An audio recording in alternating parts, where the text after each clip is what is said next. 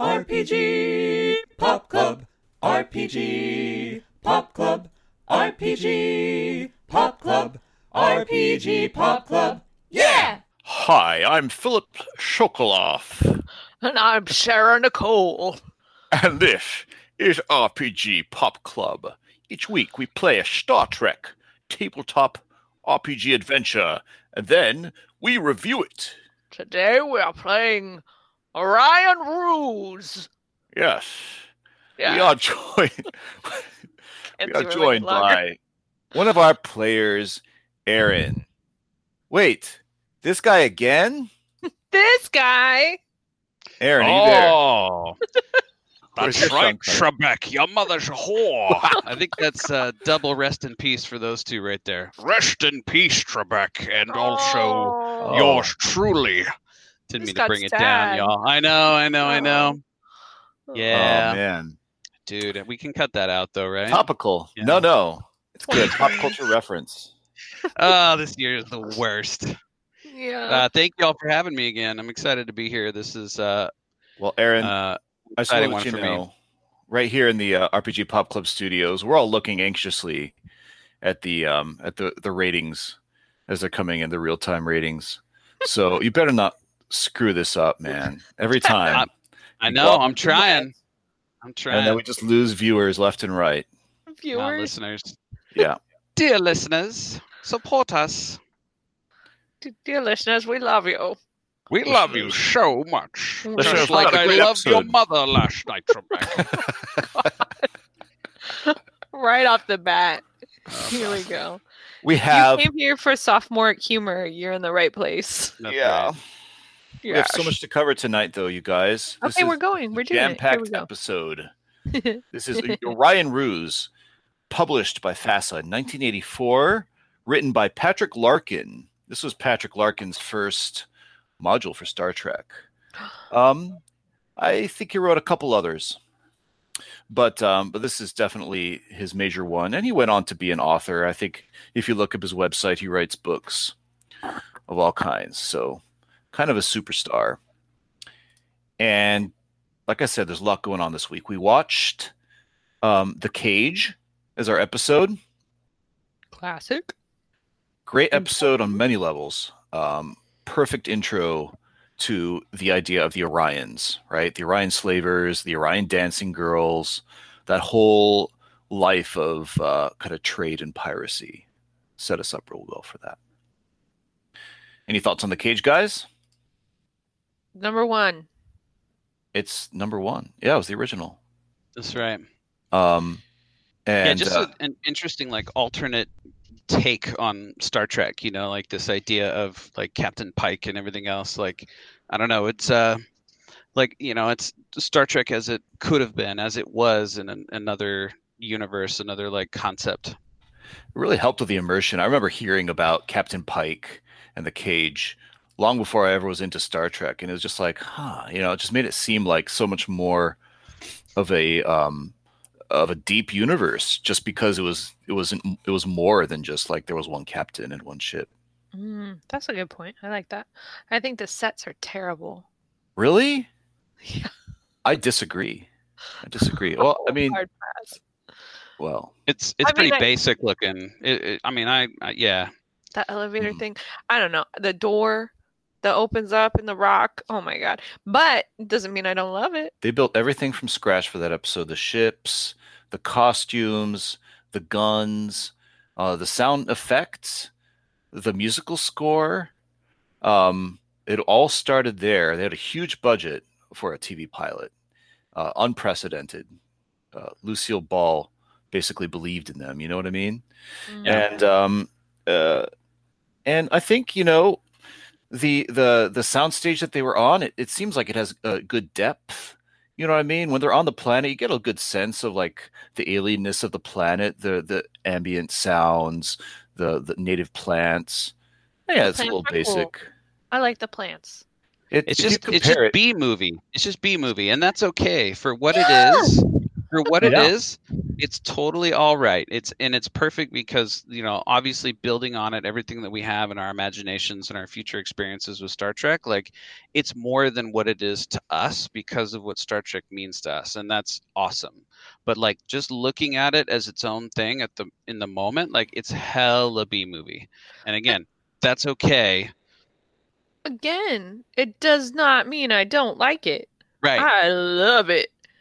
Yeah. It's like today we ate a really trashy pie from McDonald's. Was it good for us? No. Nope. Did we split it in half because we thought we might die after eating it? Yes. Was it worth it? Hell yeah. Would I do it again? Absolutely. the If- analogy if is a- perfect. if a McDonald's apple pie was filled with like ideals about you know a future uh, post scarcity, you know, um, you know, uh, uh, civilization, spacefaring, you know, like maybe yes, that would extend, but um, yeah, yeah, for sure, that's Feel like exactly got- that's a perfect analogy. feel I got pie in my mind and it's okay. I'm just saying sometimes things Mm, pie. aren't that great are actually amazing. Anytime Sarah Nicole talks about pie, the charts are the the lights are just lighting up. Yeah, yeah, yeah. Uh, we we can't we don't eat any sugar anymore or grains. So today we went cray. Yeah, We just like went for everyone it. Everyone knows Let- now they're not supposed to, What? and they all What? want That to. I d- don't eat nice things? no, no we one's don't. supposed to eat sugar. Oh, God, it was so worth it. Okay. Anyway, I So, love this episode. More I to the think- point. Well, yeah. Yeah, I'm, I'm not supposed to eat paint chips either, but come on now. you know, you gotta live a little sometimes. the cage is great. I think it's an important episode to watch for the rest of Star Trek canon, right? It comes up a lot in a lot of different a lot of different like series, I guess. Right? It's referenced a lot. It's referenced in Discovery. We just saw it referenced. Yeah, right? the reboot movies, that Pike is there, and in the in the Discovery, he's there, and yeah. I feel Um, like we talk the about it in Enterprise. No, okay. You want to talk about real things? Fine. I know we have a lot to, t- to cover. I'll stop digressing about pie. I just wanted to go into um, there's a there's kind of a a fantasy that he has in the episode of that he's a, a trader captain, and they're like, you know, you're trading in in green Orion slave women. He's like, well, I mean, not necessarily, but maybe. 'Cause He's just been to the Rigel system. He has all these these things that have happened to him in the Rigel system. The Rigel system, as I imagine it, is just this like this wild west. It's almost like it's like um, Firefly lives in the Orion system, but plus like all kinds of wacky aliens, and um, uh, and so it really paints a cool picture of that. I think that, that like he could have been, you know, he could have left the service and become this just like this pirate, and gone to these opulent palaces where he's reclining and drinking and and like buying and selling women and they're dancing, you know. Um, so this is a great episode to set up for this uh, module. Sure. I mean, all of that's incredibly problematic that that was his fantasy, but we can go, we can table that for a minute and go into the fact that it was It so cool for a sci-fi. It is problematic, episode. but also, um, I mean, he, his portrayal is just so like he's unlikable.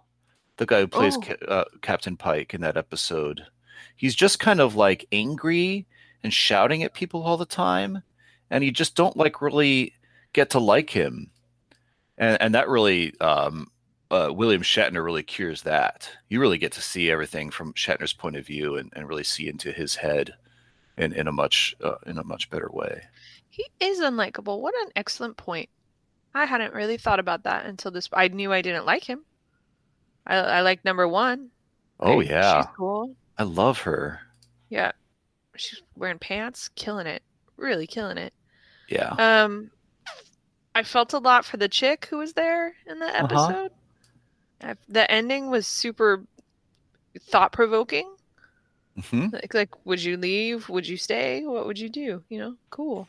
I don't. It brings up a lot of things that too. That like um, the thing. Uh, I'm using my words. The thing when it turns on and oh no, it's gonna explodies. Help. the thing. Like a bomb. What? Yeah. Oh, bye, bye, bye. It's been a long day. Pie with introspection in it, and No, just- I- I guess future there's a explodey lot of- bomb thing. There's a lot to the episode. I know it was a pilot. I know they spent money on it, but there's a lot to unpack. They built the Enterprise for this episode, not the real ship, but they built the model, and just an iconic model. Um. So anyway, let's move on. We can always touch back on stuff from the episode. Listeners, I apologize in advance. This is gonna be it's gonna be Her, like, this like- the whole time. Her like thinky bit in her in her top body part is a little not good today. We um so we were prepping our recap for this episode and there was a ton of very entertaining audio for this one. So I just want to make a, a little plug to our listeners. If you're ever thinking about giving a dollar to our Patreon, uh, is it one dollar, Eric, or two dollars? What would give them access to our subscriber only exclusives, like listening to the full audio of this of this uh, gameplay? Whatever it is, go on our Patreon and do it for this one. Here he is. Here he is. Producer Eric. Let's hear it. His dulcet tones. He's Oh, unmuted I'm now. looking. I'm looking. Hold up. There we go. Whatever, We're gonna- a dollar, two dollars, it's later. worth We're, we're gonna cut this part in, but we got to hear from producer Eric. His beautiful voice. We left we left some great bits in in this recap that You- you're about you to hear. You can But, hear the um, full gameplay audio for five dollars. All right, just pay the five dollars just this once, and go in there and freaking listen to all our our audio because for this episode, um, we want you we want to get to the review, um, so we had to leave a lot on the cutting room floor, but um, this was freaking hilarious, and we'll, we'll There's a kind lot of of choice to like bits in here. Yeah. Yeah. This is good stuff, folks. Aaron monologues galore. oh my uh, gosh. fashion you can never choices. get tired of. Yeah. yeah we had to cut some of it um uh, cool combats and like adventure and and all that stuff I had this idea that I ran by producer Eric where I think we should make an episode or a bonus episode or maybe put it on our Patreon of just a compilation of all of Aaron's monologues back to back. Oh my god. What do you Maybe that think? could be a stretch goal, so I don't have to listen to all There's of his some- monologues. There's some real stinkers in there, but uh, That's yeah, right. there's some there's some decent ones too. Yeah. we should have like a fireside video of aaron like with with like little spectacles and um you know bathrobe I and like I and, love holding a sheet of spectacles. papers Oh and like god, yeah. reading his monologues back That's right. I mean, all right. Do you want to talk about the episode? yeah Since I digressed again. I, I have a few more things to talk about before we get into it. Okay. Um, it'll be hard to see where the freeform play ends and what is actually in the module. So, guys, remind me to you know if you have any anything that seems unclear, like bring it up or, or remind me to go over that later, because um, it was just kind of seamless. So the stuff that you guys made up, some of it's probably obvious, and and some of the stuff that was actually in the module might not be as obvious. Um, so there was a lot going on. We mix characters from multiple crews in this module. Um, so we have characters from the Trader crew, and we have characters from the Starfleet crew from the from the Cody. Um, Eric, do we have a like landing party clips for this, or do you just want me to go over what characters we had? Uh, just go over the characters that we had. I don't have a landing party clip for this one. Okay. So guys, um let's uh also I also want to add a lot of the uh, the Starfleet characters had pseudonyms because they had their uh made up character names. So we'll hear some clips from that in a minute, but just real quick. From the trader crew, we had Andre playing uh Petrenko, so he's the captain of the Vera. Uh Karen, who plays Zosima, Aaron, uh, who plays Jorn, the demented freak, um, the Orion mad scientist, and Dave, who plays Afaal, who is a Capellan. Um, and then from the Starfleet crew is uh, Sarah Nicole's Tapru, the Vulcan, John playing Rocco Solano, Ava playing uh, Jensen, and Eric playing Laurent. Okay, Do we do we need to uh, list their like uh, their pseudonyms? Uh, that that'll come up real soon. oh, okay. We got we Yeah. got clips of that. All right. yeah, we got that. Um, Brilliant. So fun. okay, there was an additional breaking of the format due to the fact of, uh, well, something really interesting happened at the beginning of this session. Lieutenant Tapru achieved the rank of lieutenant commander. So, Sarah Nicole, you actually had more XP than Dave's character, Lieutenant McDonald, who had been the assigned commander of the scout vessel Cody. Uh, because in our campaign, a lieutenant can command a Hermes class scout, but a lieutenant commander can command a, a destroyer, a Saladin class destroyer. So she was offered a command. And did you accept? You know I did. But what shall be the name of the ship? Oh, this is so exciting. I rolled a seven. So our ship's name is Saladin, Wow. The Saladin. the titular ship. Mm-hmm. Titular. yeah, baby. titular. Oh yeah. Saladin. Indeed. But Tapru was not actually aboard the Saladin yet. So now let's hear the captain's log. Good news, there is no captain's log on this ship. All right. Thanks, Dree. I meant commander's log.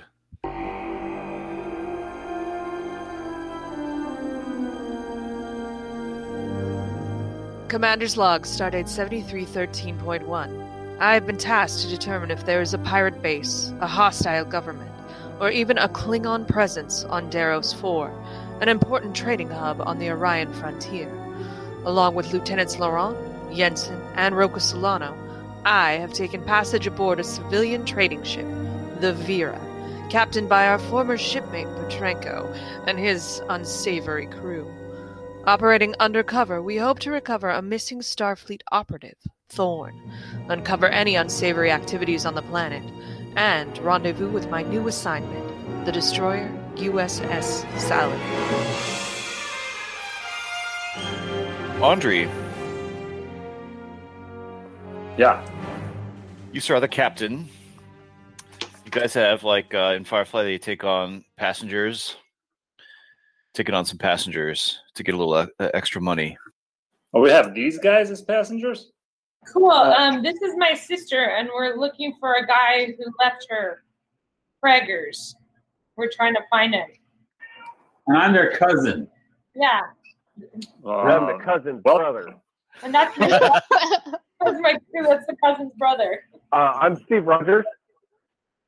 Pleasure to meet Steve. Rogers? Mm-hmm. Ava. I'm Peggy.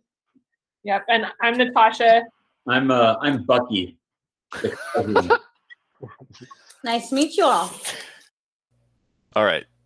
Hopefully, our audience is clear who's who. Hopefully, you know people's voices, but yeah.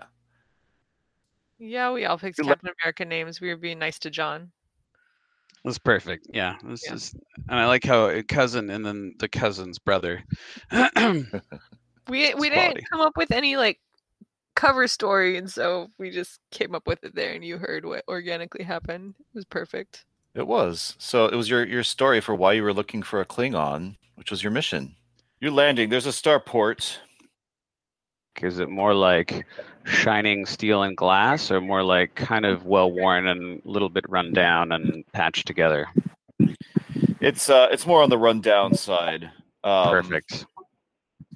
But there's definitely but then there's like um oh here. I'll show you.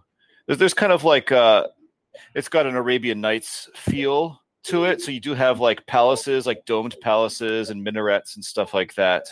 Um in certain areas. So there's like the super shiny, like pearlescent uh palaces, and then there's like rundown um shoddy market districts and that sort of thing.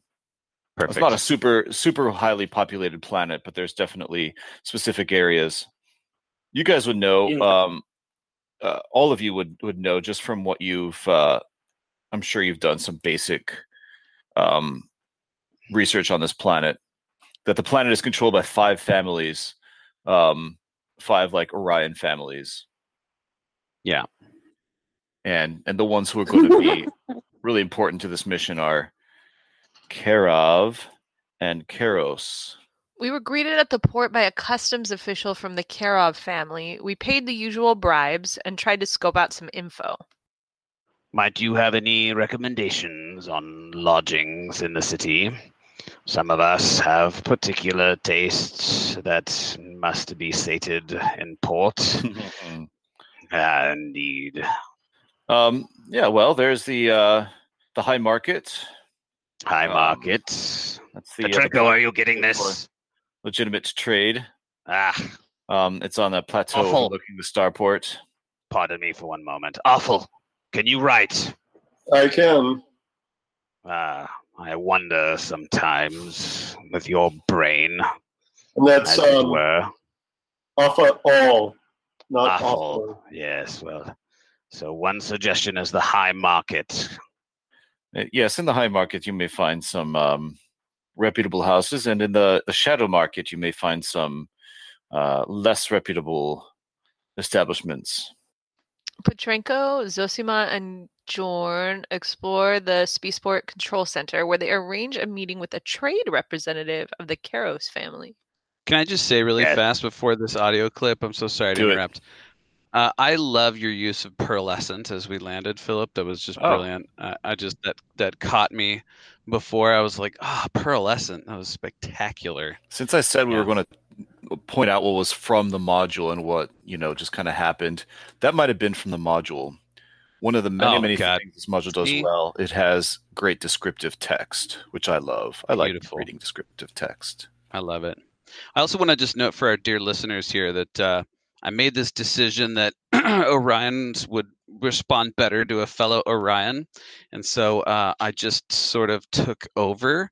Uh, you'll you'll get to experience a little bit more of that as we go along here, but I kind of didn't ask for any permission. I was like, you know what? I'm just gonna be I'm gonna be the Orion in charge here, and just uh, I went for it. Um, yeah, Yeah. fun. It's totally just an in character decision. We know. Absolutely. Yes, we are looking to establish trade relations with uh, worthwhile partners here. We are interested in bringing high value, excellent quality from the Federation to families interested in purchasing and distributing them here. Uh, today, for instance, in our hold, we have high quality replicators as well as microprocessors and computers, uh, logic boards, circuitry, fusion injection manifolds, all kinds of wonderful Federation technology. And please have some Saurian brandy. Again, I brought this as a gift. Ooh, very nice. We also happen to have this letter of introduction that we would like to offer for you is to Well, why show didn't you say so in the first place? Uh, we were saving the best for last, of course. it's Cool. customary in our culture to do the exchange of gifts first. Uh, it there's a cargo manifest on, uh, included on this letter of introduction. He gets very excited and he's and he says, "Well, uh, let me just uh, make a quick call." and um, I got off. Il works good cracks good I get you one, um, my friends. Haha. Imri Keros himself has invited you to dine at the Keros Mansion in Daroskelar. Uh, if Keros family air car is being dispatched to take you to the city, it should arrive within the hour. Oh, we noticed there was another ship uh, of the Federation type parked uh, nearby. The vessel is named the Illusion. Oh, I'm afraid I, I can't tell you anything more, my friends. A little more brandy. You're cor- that's, that's a good point. some- You've given me this brandy. Oh, Indeed. delicious brandy. You know, I just remembered. The Illusion carries a cargo of Federation-made high-tech goods. Although they are not all manufactured by the same company, the captain and mate of the Illusion have been invited to dinner this evening as well. Ah, be at the same- excellent. Any other good plants we can check out while we're waiting for the air car? I, I have Oh. a Darosian Fun. uh, fire plant. How about that? Ooh, fire plants. I'd love to check that out. Yes, be careful when touching it. It can cause a terrible rash. That's that's Karen's whole shtick. She's a biologist who likes to collect exotic plants, and then they come up later in the episode. So she she got uh, a fire plant, and uh, we made some fire flower jokes about you know Super Mario Brothers, and then she also got a cactus, some exotic cactus. Uh, well, anyway, the crew got ready for the party. Uh, they described their extravagant outfits in elaborate detail. I think there was about ten minutes of that, and then Why um, don't we include it? I, I, I mentioned well, we're trying to cut it down. let us know if you want outfit details in like upcoming podcasts because I think they're like the most important thing. Also, I have to give a shout out to Karen because she really holds down her character the whole time. She keeps Mhm. everything on track. She'll like bring us back when we've gone really far off. She's just like, she will be like, here are the points. This is what we're doing. This is my character stuff. I'm giving it to you. She's never dicking around. She's always right there in it. And she's great. I love playing with her for that. Sorry. For sure. Shout out She also Karen. dived. She also dived right in with that, like, oh, in, in our culture, it's customary to give gifts Oh, first. You know, like, yes. bam, Constant, constant Yeah. stuff like that. Yeah. how, how, uh, yeah, all the time, all the time. Yeah, solid improv from Karen. Like It was really very good. impressed. And- And it's not just this game. Every game we play with her, she Yeah. does great. on But just in terms of the outfits, mad shout out to the Patreon where you can get access to the full uncut audio where we spend all of that time uh, really just going on that tangent, and it was delightful. Oh my That's right. goodness. We want to give it to you. Yeah, Uh, what else Five bucks. happened? it's Well- not that much, you know. It's a couple coffees, maybe. It's not a lot. Well, anyway, uh, the the air car arrived and whisked them off to their party at the Keros mansion. Wait, what did it do? Whisked them off. Whisked, whisked them off. Whisked them Whisked. off. Whisked. Cool whisked them off. just, just trying to find a way to work cool whip in there, but uh, you did it better. Rocco Solano noticed Got that some some, components of the air car. components of the air car appeared to have Klingon manufacture. Klingon. Like, hey there, how's it going? I like your ride. It looks nice. You know, we purchased this air car from a dealer in the low market of the bazaar. His name is Irva. The view during the flight is spectacular, you guys. Daros's bright sun sinks below the horizon behind the car, lengthening the enormous shadows cast by the razor edged mountains below. Mm, That was beautiful. not me. Razor edged mountains, yeah. Love it. That's why this gentleman is now a successful author because of these beautiful descriptions. Poetic. I feel like I'm there. We should have had him on this podcast instead of me. God. I'm sure he would be interested in coming on this. I've, I've reached out to him uh, and I haven't heard back yet. So we'll, we'll keep working on that. ghosted, full on ghosted. That's fine. I'm sure he would want to talk He's about big that. or small. I can't wait till we get the cease and desist from him on that.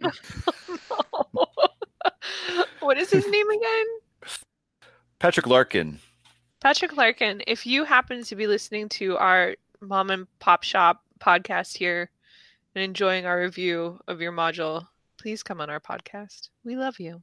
We're trying to make you famous for like a whole other side of your oeuvre, Mr. Larkin. Dear listeners, I know you if want you to be known happen, for serious historical fiction, but like, come on, this is serious Do- stuff too.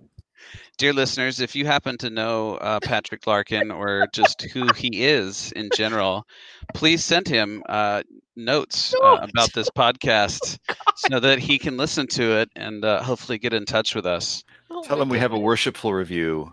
for him to That's well, I mean, hey, don't give anything away. Spoilers. Tell But him so I'll f- bake him a pie. so far, we have appreciated his his uh, darn near poetry in, in this module. I am Yeah, that- going to break tradition right now, you guys, and and Dun, give you a dun, foretaste of how I'm going to vote on this uh, on this module. Oh what my warp gosh! faction I'm going to give. That sounds dirty. Well, I'm I'm I'm between a nine and a ten on this one, you guys. Wow, You're giving your warp score now. Yeah, that's it. I- I- Everybody that's can just stop final listening answer. to the review now. My God. I guess we should go. Bye. Well, thanks, folks. Let's run the credits. Well, thank you for listening. So pay attention because this is great stuff. There's a lot of names and a lot of twists and turns in the story, so I'm not sure how much will come across, but you know, you will be entertained. Dear listeners, if you're still listening, we appreciate you. Anyway, the crew arrived at the Caros mansion. It was beautiful and exotic, with gorgeous marble architecture and tapestries and music and dancing. There were more um, wonderful descriptions of all that stuff in the module, which we did read. And the cover, it's a full wraparound color, so 11 by 17. Uh, it's like pencil art. Beautiful. It doesn't quite sync up with the description of the module, but it's so evocative. There's a Green Orion dancer. There's Orions of all different colors, Tellarites, Andorians, humans, um, reclining around a, an opulent table with pillars and and uh, hanging censers and stuff like that. Super great cover. I don't think we really talked about a lot of the other covers in the modules because they haven't really been exceptional. This one, fantastic, and there's an assassin in the background, and some sort of like uh, yeah, We'll put a picture up on our website. Hey, Philip, is the artist credited? Uh, yeah, it is. Um, there's a not on the inside, but there's a, an inscription on it. Gibberson, G I B E R S O N. I'm not sure who it is. Funnily, he's not uh, credited on the inside uh, in the credits, but Or she. We'll look into it, dear li- uh, listeners, and we'll put that information on the website. Or we'll just Google it. I Yeah. don't uh, or or we'll we'll go on. No, we'll we'll figure it out. Maybe in this podcast we'll know So by we are. it. We're at the party. Oh, sorry. One of we're the servants announces the announces you guys in a, in a loud voice.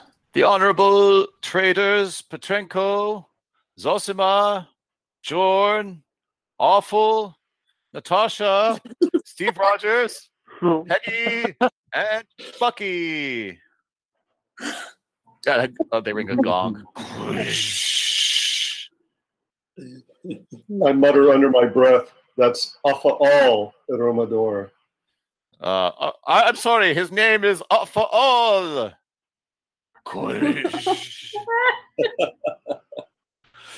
At the party, they met Imri, the lord of the Karos family.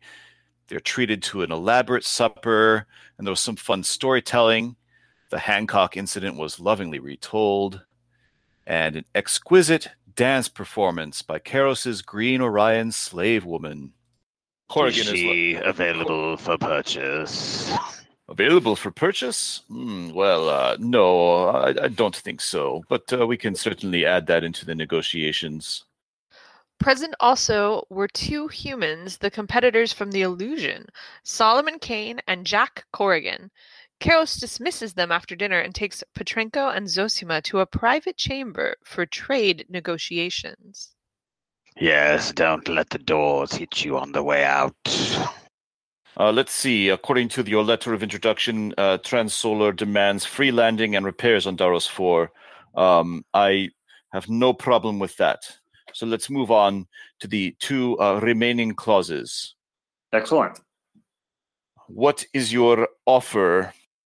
So 10,000 units cargo per year um, at a premium of 45% above market. 145% total, yes? Correct. Here is my counteroffer, my friends. I will purchase 1,000 units at um, a 50% market value, not 150, 50. How about 3,000 units and uh, 55%? The units are looking are starting to look good, my friend. Just as good as your green lady friends over there dancing. Nowhere near as good at looking as that. Not as not in you. No daggers though. We want daggers. Um, but the price is really lagging.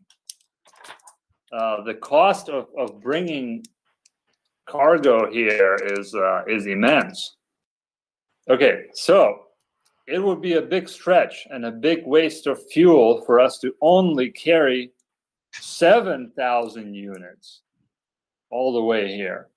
I think for the loss of of tonnage, we would have to maintain our price at at least 135%. Yeah, yeah. Hmm, my friends, my friends, you would truly cheat me and beggar me. You would make all my family, my large family, my poor large family starve.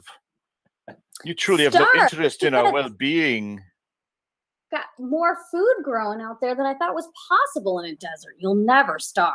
Mm, Without any uh, in- increase in technology, the other families will take advantage of us. Oh, this is so so sad. So we wanted to give you an idea of some of the trade negotiations that were going on. I'm going to be real honest. When all this was happening, I think I might have gone for a snack. Yeah, you were gone. Yeah. Don't like uh, this kind of stuff is not for me, but they did a great job. Um, Petrenko and Zosima dug in and did some passionate and very entertaining bargaining for about five minutes. And a lot of progress was made in the negotiations, but no agreement was reached that night. They all headed back to their ship. Jorn, Jorn uh, pulled uh, pulled Rocco Solano aside and said that to him. Can we say it? So, Captain America, are you here looking for Starfleet criminals or Klingon pirates? Don't act so surprised. Your acting skills leave something to be desired. But no, I'm here to deal with this Klingon that got Peggy pregnant. Have a little more brandy. I'll be nearby, always watching and waiting. We just need to follow anything that's a Klingon lead. We're following it. We got to find this deadbeat Klingon. Yep. Ah, yes, yes. Uh, I know what you are saying, but as an Orion, I can smell true pregnancy hormones, and your colleague here is not that. What? Peggy, are you telling me you're not actually pregnant? What? What? Why did you drag us along, Peggy? I, I, I can't believe you would do this to me. You know the kind of emotional stress I'm under. I can't. I can't. I, you're supposed to be my family, and I don't have anyone else. And here I am, six or so months pregnant with the child I don't even know, and just I can't believe you. I have to go. So Jorn then launched into a, a, a epic villainous monologue about how he saw through it all. He saw through the Starfleet disguises, how he did all his research and, and uncovered all their true identities. While you're monologuing, I'm gonna neck pinch you. Tapru successfully neck pinched Jorn, which gave the rest of the players some time to open up about their goals and strategize a bit. But Jorn eventually came to. Goddamn horseman left me upside down in my bunk. Knocked over half of my experiments. All right, he comes running out. Um, his uh, Um, his his robes are all askew. I'm gonna try to. s- Uh, Jordan is gonna try to stab Tapru with his vibro blade. Petrenko and um uh shoot, I forget your real name, Bucky. Laurent. Laurent. Laurent. That's why you want to Um, pate. and and Afaal. Um, you guys uh, come between the fight. I think three people trying to stop a fight between two people is going to be successful. Can you roll to see if someone just gets like you know cut by accident on the off chance? All right. I will roll to see who gets cut. Someone's going to get cut. John, you take 13 damage. I died. Fuck. I hope you're happy, Aaron. Yeah. Well, and, and could you? I hope could the you? You Vulcan killed is Steve happy. Rogers. You jerk. You did. You killed me. How does that make you feel? I hope you feel guilty now. I don't. You know why? Do you remember that time you killed uh killed my guy by hitting him in the dick? Is, is this uh, revenge for for uh, Yeah, yeah, the uh, cock slap? that's right. Yeah, open hand hit me in the penis and killed me. So this is what you get. Uh huh. Yeah. It took I you. It took you several years, right? It but you me- finally got your it took me revenge. like a decade, but I'm finally getting my revenge. Your fucking character is under arrest. You can't murder people on my ship. We are not in Federation space. I don't give a crap. This is my ship, man. You're going to your your your bunk, and we're locking it up. So can we see if there's any miracle way to bring him back to life through medicine? Oh, we could try to play with some of that fire plant cutting that I've got. Maybe the rash will burn hot enough to wake him up. Yeah, you guys. Deep cut. I don't know. I feel like there should be some explanation of some of that. I'm laughing so hard right now. and This is just brilliant. Oh man. what- Steve, yeah. We're gonna have to go back in time and record all our, our game sessions from our D and D game of yore, so we can offer that up on the Patreon, so that people can then get all our in jokes. Oh yeah, doing a doing a history of Andora's box uh, for a podcast or two, I think would just be spectacular because Yeah. there are a lot of really good ones. Um, you know, the the shuttlecraft names, um, or yeah, like this uh, open-handed cock slap joke. There's just some some fantastic stuff. But yeah, I love just that offhand comment. I'm like, yeah, Phil, can you roll to see if anybody just gets randomly stabbed in the you know in, in the in the off chance, and then all of a sudden here I am killing John. Like, okay, all right. All because you were mad because I made you stop monologuing.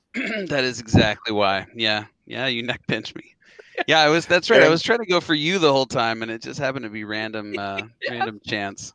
I love you'll you'll you'll occasionally throw out stuff, Aaron, in the game where you're like, maybe this can happen. Where it's not like your character doing something, but like you just kind of imagine maybe something could happen. And you throw it out to me, like, do you think there's a chance that such and such could happen?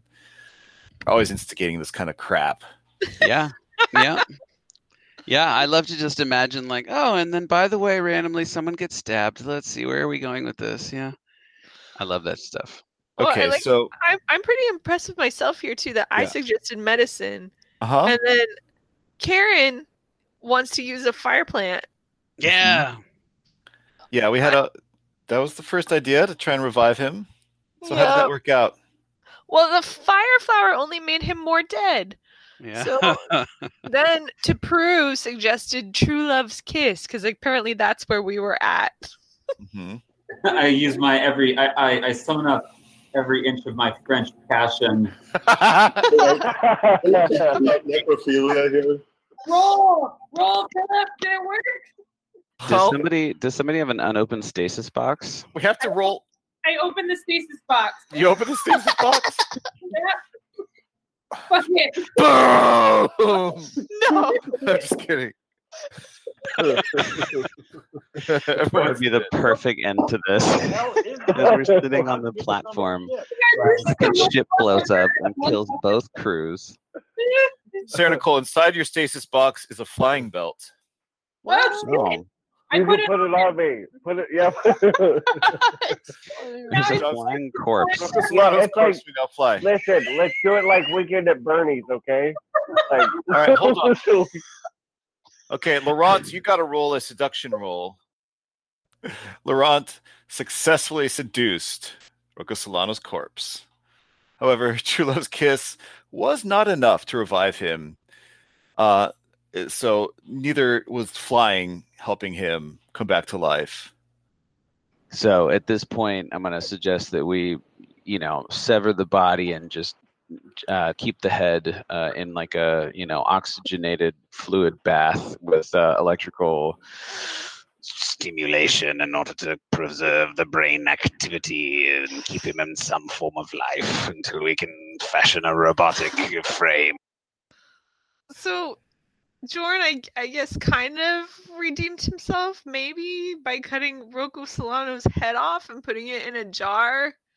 And for him, it's just a, an absolute win-win. I mean, it's like cool. Uh, I managed to piss everybody off, but now I get a new experiment to play with, where I have, you know, some guy's head that I'm trying to keep alive, and I'm making everyone help me because they have a vested interest in in keeping uh, their crewmate alive, and um, I'm the only one that can do it. It's perfect for Jorn. I think we fully went off the rails, and it was amazing. Big time. Yes. the weekend at Bernie's thing, dead. Oh Yeah, the, the, the flying belt, the true love's kiss. It's crazy. It was just that Hey! the sequence of like thing that things that kept getting tried to bring him back to life and then just like kept making him worse. So he's like he's burning because the fire flower, his head's cut off. It's, it's got a French dude kissing him. He's like flying. oh my god. So then what happened? Oh my goodness. I just want to repeat that I suggested medicine, but okay. Um, so just then there came a knock at the airlock. it was the Orion dancer from the party. All right, you guys are bringing and I- her to me or what? Oh no, I walk straight to you and straddle you. Wow. Uh, that's right. Uh, so I decided that the Orion slave woman from the module was in fact Lyshasa, April's character from the Klingon campaign. April was only able to call in for a quick cameo, so this really worked out perfectly. Andre, you got to roll a a d6.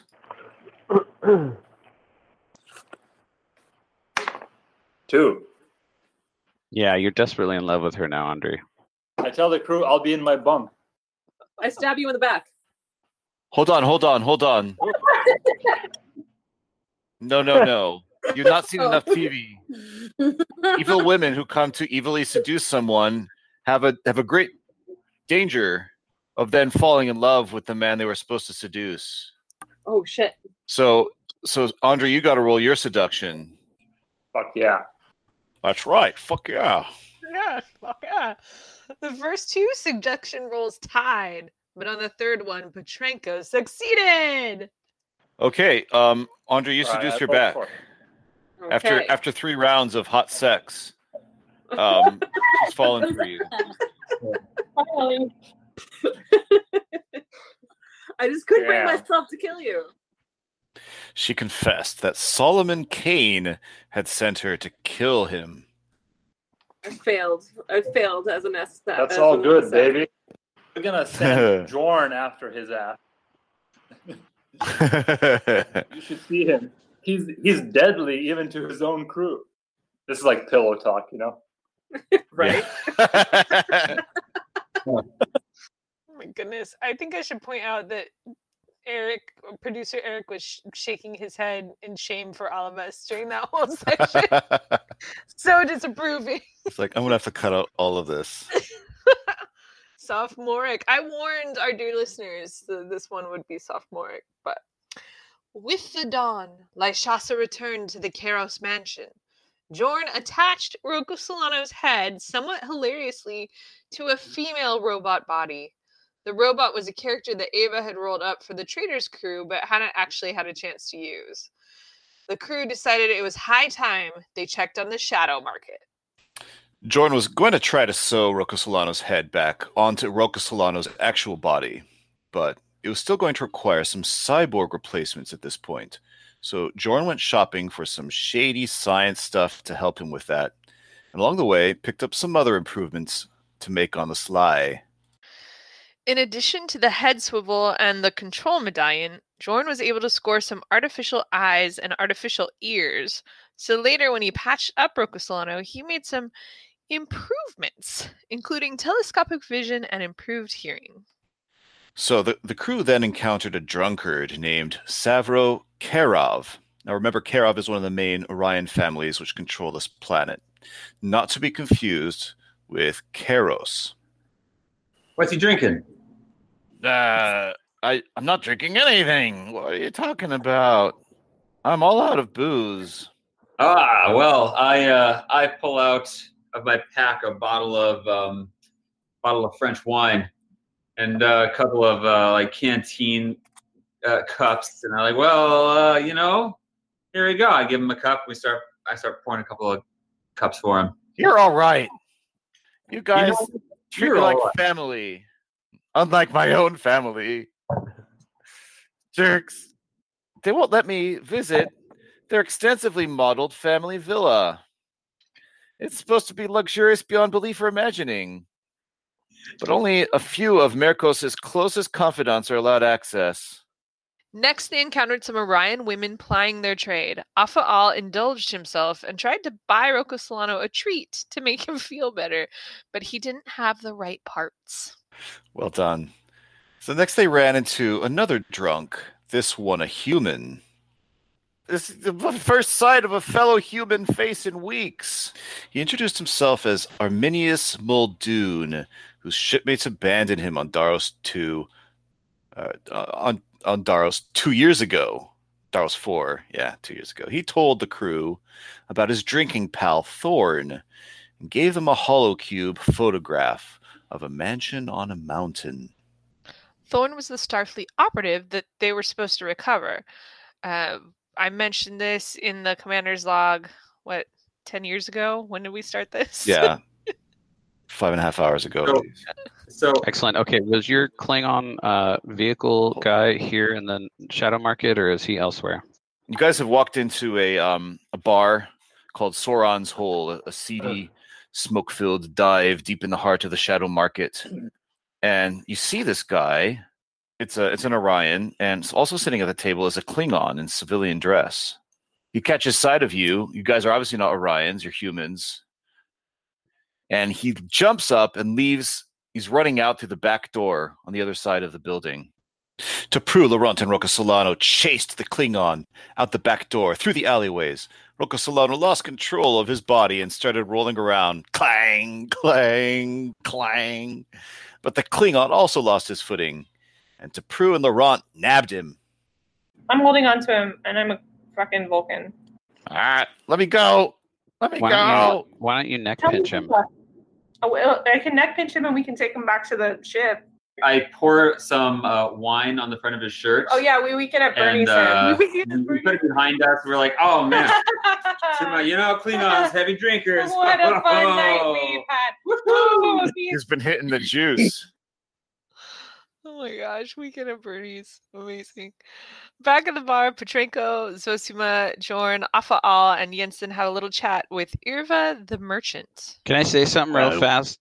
Sorry, hold on. I just want to Go, say that we have a, this long, elaborate discussion about the ethics and morality of using Ava's uh, body for something that she, her android character never necessarily got to weigh in on. Uh, I'm sure that audio is available uh, as part of your Patreon membership, but it was delightful. I had a really good time with that part of it. So, We're excuse me, did you ask me? And we're like, no, no, it's an android body. You, yeah, dude, just an android. We're taking it. Yes, there's a Times. discussion of android rights, whether they're truly sentient and, and whatnot. I don't think It was Jordan a really great cares about any of it. discussion. No, he doesn't, but it was fun. Well, we are interested in weapons and technology. Is that not what you have to offer here?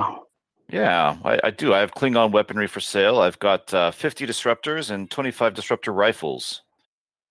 Or I'd be interested just in buying the uh, a couple rifles for myself. You know, Where- put in my closet.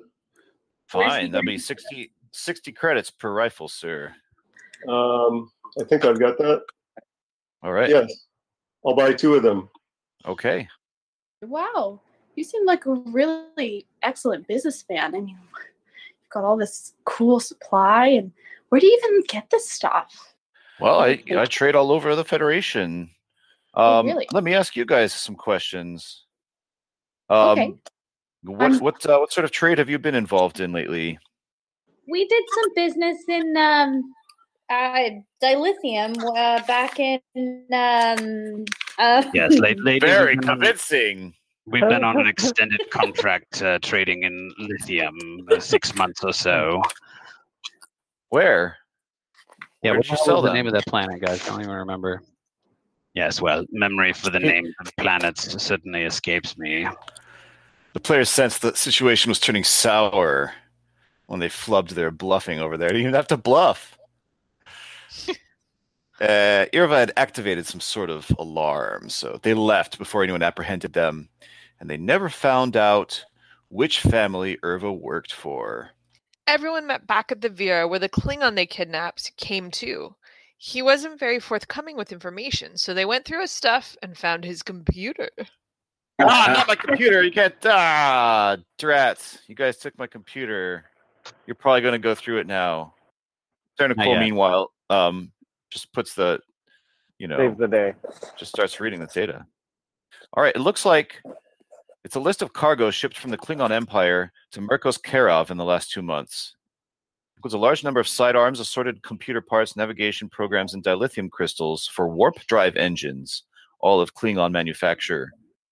Okay, so the Karov family is getting all the gear from the Klingons. The Klingons are going to be controlling the Karov family, and that's what's happening. Is that the Klingons are trying to establish a shadow government using the Karov family as their puppet. So we just have to find proof of it now. Tapru hopped into her shuttle and is take took off towards the Saladin with the uh, with the computer. Yes. So Rocco Solano recalled to memory that Solomon Kane was a fugitive, a somewhat infamous Starfleet officer who had gone rogue. The crew thought about how to deal with him. But when the air car arrived to take them over to the Karos Palace for another round of negotiations, this time Zosima, Jorn, and Afaal went in for the barter. Jorn delivered an epic, detailed, straight shooting, two minute long sales pitch. Glorious. Lord Karos was moved and made a counteroffer, which was very close to what the party was asking. Just then, a wee creak and sound was heard outside the door. Afaal flung the door open and grabbed the spy. It was one of Karos' servants. Karos was deeply embarrassed and vowed to have the servant sacked. Jorn took out his vibroblade, intending to do justice his way. Afaal stopped him. All this violence and argumentativeness was damaging the negotiations. Jorn complained that Lyshas's assassination attempt had left them all jumpy. But the finger pointing only made things worse. And Afaal made it even worse by demanding a higher price than what the party had asked for previously. All What's right, the get out of my mansion. Fuck you guys. Get out. Inshasa With your bullshit. your other Fuck you. Out. out. Out. Terrible. Terrible bargaining. Guys, Karen, you go wanna- down to like you don't twenty-three try Is there a way we can? Can we quit and reload the last save? Perfect. that play, that thing whole thing was such a disaster. It was going so well, and then it just all fell apart, and I mean, it was just one just mess after the next. I did do a really good two minute monologue though. Y'all should um, definitely check that out. It was super good. It was one Oh, of my yeah. better ones. We gotta do That's the great. monologue episode. Anyway, Kara sent Jorn and Afaal away and summoned Petrenko. Petrenko amiably agreed to Karos' terms. Listen, do we have a deal? Uh, I, I 5,000 units, and give him a hug. 119%. um, uh, and uh, we all feast and uh, have a, a ritual um, uh, execution. Good times for yes, all. my friend, we do. Petrenko asks Karos to stay Lyshas's execution and just hand her over to his custody as part of the deal. All right, my friends, we will draw up the contract in um, official uh, Federationese and uh, we will throw a big party tomorrow. Meanwhile, the Starfleet crew decided it was high time they checked out the super secret Karov Mountain Mansion. They rented an air car to head out there. What's your plan of approach? Just walk right in, and have confidence, as, and just yeah, we belong here. Their bold, non sneaky approach got them shot at by a Starship disruptor beam coming from the mansion. They decided to land and hike the final mile. Zosima fell into a pit, and a huge, disgusting yellow insect tried to munch on her with its mandibles. I pull out my Klingot and heave it I'm in a sandpit. right at the uh, right between its well, if it's got lots of eyes, between the eyes above its its mandibles. I'm in a sand pit. It's amazing. I'm in a is- sand pit. I'm in a I'm in a sand sand pit. pit. Just a matter of fact. wait, I'm I'm in a sand pit. Just fact. Perfect. Everyone attacked the beastie. Petrenko fired on it with his fabled laser rifle. It chomped on Zosima a bit, but not for long. Yeah, I totally want to try the Devosian potted cactus that just happens to be in my pack because Yeah, I carry okay. them around like that. You stab it with a cactus, and um, it goes. Yeah, it's dead. Unfortunately, um, your open approach before raised quite the uh, alarm. You guys are now surrounded by like 20 of these guys. Orions? Orions from House Kedov. The party was taken prisoner and was placed in the detention block of the mansion. Zosima tried to pick the lock using her cactus needles, but she failed. She's hopelessly undexterous. Petrenko tried faking epilepsy. I pound on the door and I yell, "Guard! Guard! There's somebody sick in here. We need a medic." I make Open myself like vomit. You know, I stick my fingers in there and then I start like rolling around. Okay. It was a typical jailbreak scenario. They karate chopped the guard and took his weapon and snuck around the compound. It's a pretty cool dungeon crawl. What should we call it? Like a compound crawl. This happens in a lot of the adventures where there's like a some sort of a compound.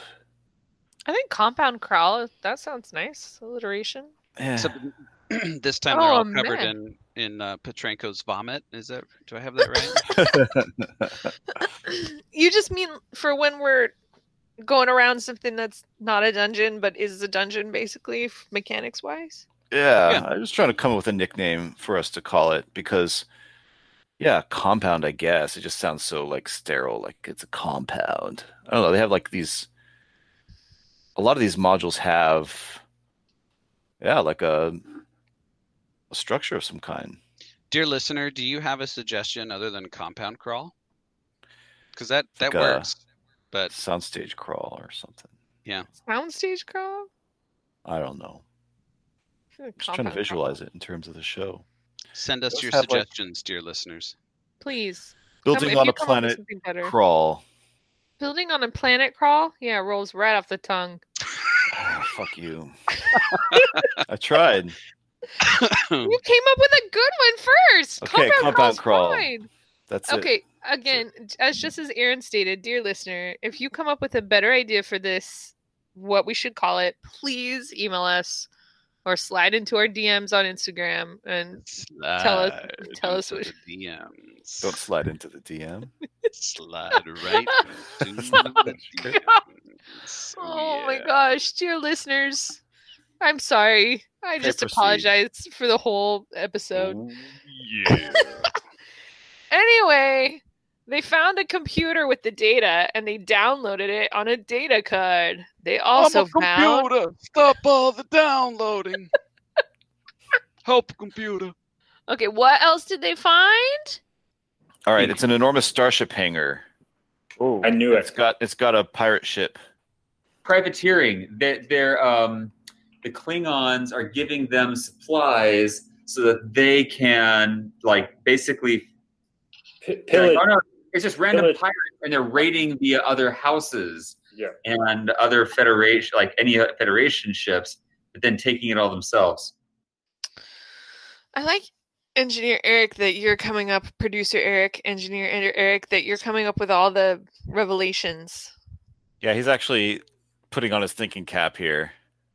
Oh, you're I, so smart. Unlike anyone else. Everyone else is sticking around. Oh, Someone had to keep us on rails. Everyone else is like having snacks and making romance checks and Knifing I'm, I'm trying to move the plot forward here.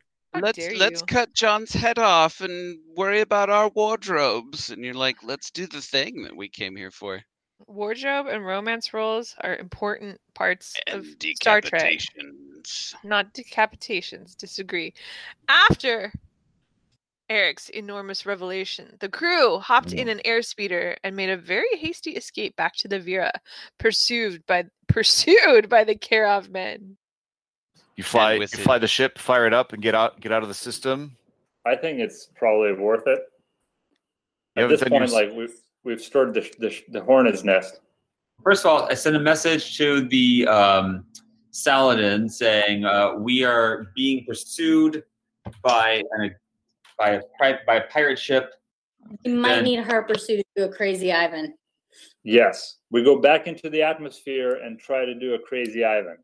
I Look, get in. I hop into the uh, navigation station and wait till the uh, other ship is following us close and we're in the atmosphere. And then I put on the brakes. All right. Who has a tactics skill? Laurent has a tactics skill. I have instrumentation. I have ship design. Antimatter theory. So Laurent, you've got to like sketch and and figure out the exact timing. Petrenko, you got to hit the right buttons. Jorn, you got to uh, to to uh, engineer the right uh, mixture in the antimatter reactor. Dave, you got to um, you got to use the wheel or whatever using um, le- levers or however you want to imagine it. Laurent, give us an int roll modified by your dex. You got it. Petrenko, just straight up dex. Jorn, straight up int. Dave, straight up dex. And we'll see how that goes. Zosimo will step in to uh, to do backup rolls for anyone who fails. So as the privateer ship is approaching, I wait, wait, I wait, wait, wait, now. So yeah, I press the button, and to my horror, it jams first. Gives me like some weird like light that I've never seen before. So I just like elbow smash it in. The very last second, it starts to flicker, and he, bam, bangs on it in the right place, and then. Very well, your antimatter is prepared for you, pedestrians. All right, Dave, you got to pull up on your wheel real quick. Yeah, so I'm taking it and I pull it up, and it's like, come on, baby, pull up, pull up, pull up. And I kick it right in the, you know, in the right spot under the uh, console. And, you know, I've got it up and, and I pull on the levers and I turn the dials and I pull on the levers on this side. And I, Can you do a Wookiee growl while you're at it?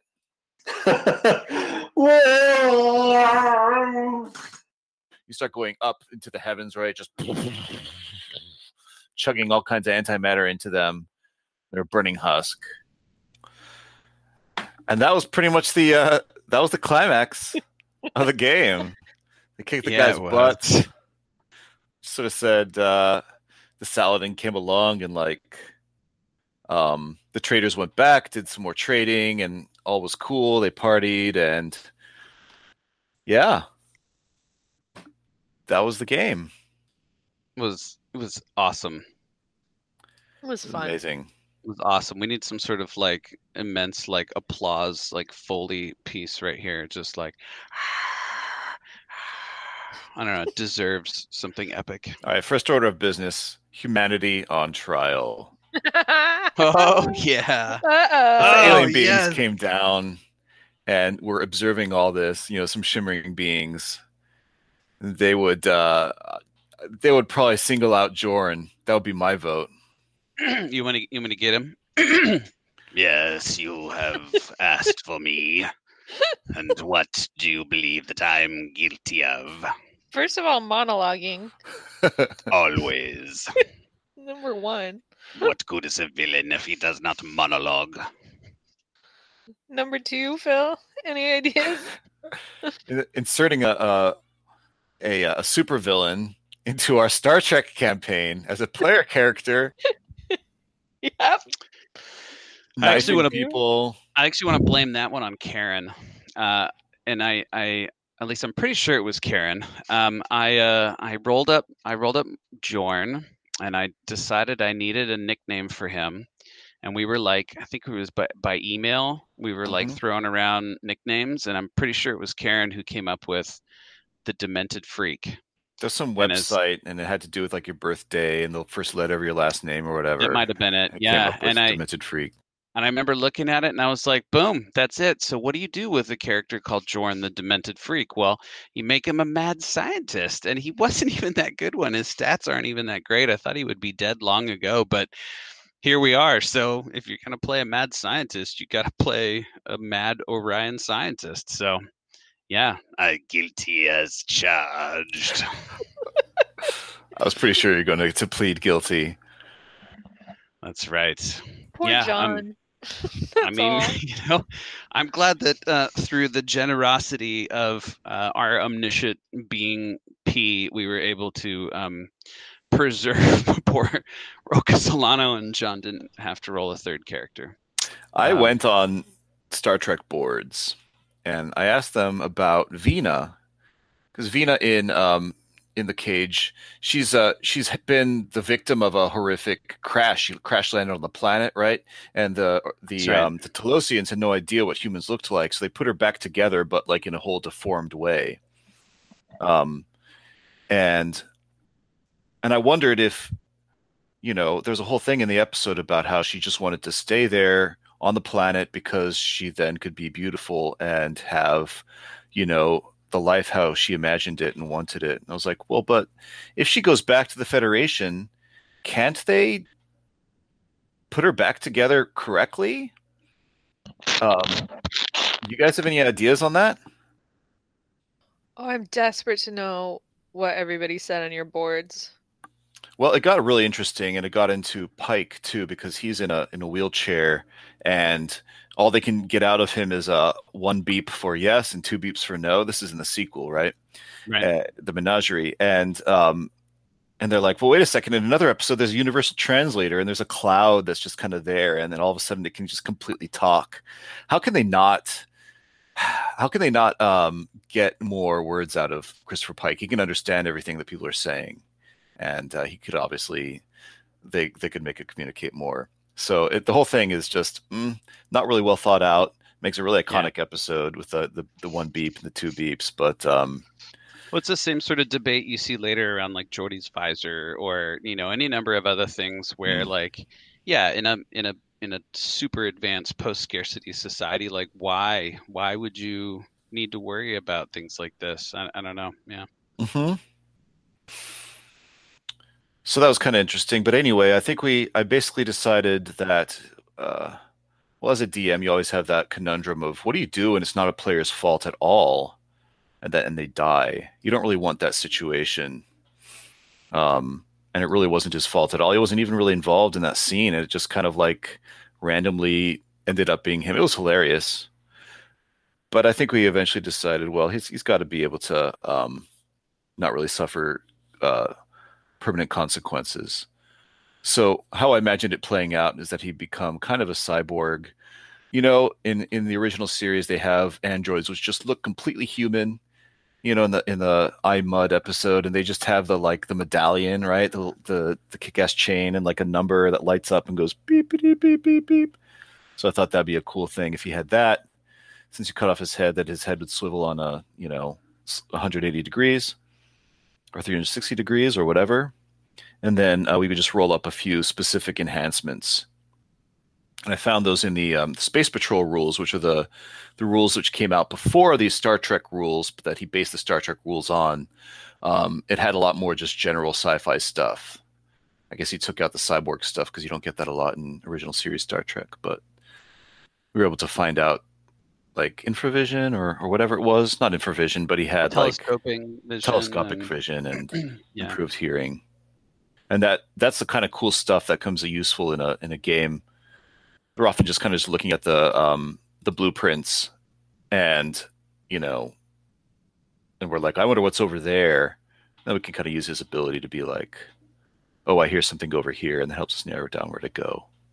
Yeah. It's cool stuff Yeah, well, and, you know, I I think that uh, I think Jorn, you know, his beef was with T'Pru, and so when when John, you know, when um, Rocco Solano got killed, you know, I mean, he certainly doesn't feel guilty per se, uh, because I don't know that he's capable of that emotion, but uh, he certainly, at least uh, after he sort of negotiates this, like, all right, you'll spare me and stop being so pissy and being in my way all the time if I save this poor bastard's life to, or you know to some extent. And then of course he becomes a science project as well so he's you know piquing his curiosity about what the limits of the human body are as far as those things go. But yeah he really does sort of take an interest in rocco solano and as much as i think jorn is capable of such a thing so um he, he at least i think maybe in some people's eyes borders on redeems himself. But yeah ultimately i think he still has a burning murderous hatred for T'Pru uh, if ever the two shall cross again neck pinch him my goodness That's fair. I love it. I love I love there being relationships between the characters, and uh, you know, not always the best relationships, but that there being these connections. I like that you have this control now over Rocco Solano to some degree, where you can like retcon in that, like, oh, I installed a listening device in Rocco Solano, so now I can hear what he's hearing. Oh my god, don't Uh, give him ideas. oh no that's i was already there i'm pretty sure i mentioned that uh, Yeah, he God, that's brings that up in one of the next Yeah. episodes. But yeah, and it's just a really cool. I was really looking forward to this module in general, but just that idea of combining two different crews with different objectives. Um, it didn't really turn out to be as as head to head as I thought it would be. They kind of like were, you know, more or less a team. Um, but then, Somebody died but because we couldn't get along. So it's pretty head to head. Yeah. Well, you guys brought that, and that was that was fun, and uh, it just kind of makes the universe seem larger. Maybe a little bit too coincidental with Lyshasa showing up, but then But then that was cool too. It was like an NPC in the module. I'm always trying to turn them into PCs. I was like, what the heck? April can just do a cameo, so let's let's go to that part where they they send her in as an assassin and have her be the assassin. And I think that the utility of her character being able to cross over all three campaigns uh, now um, will come in handy to tie together some of our uh, future adventures. Oh yeah, it's it's our universe. Right. Let's shit like that's fun. That makes it more fun for the players. Mm-hmm. I like it. I think it, we should do it all the time. The end.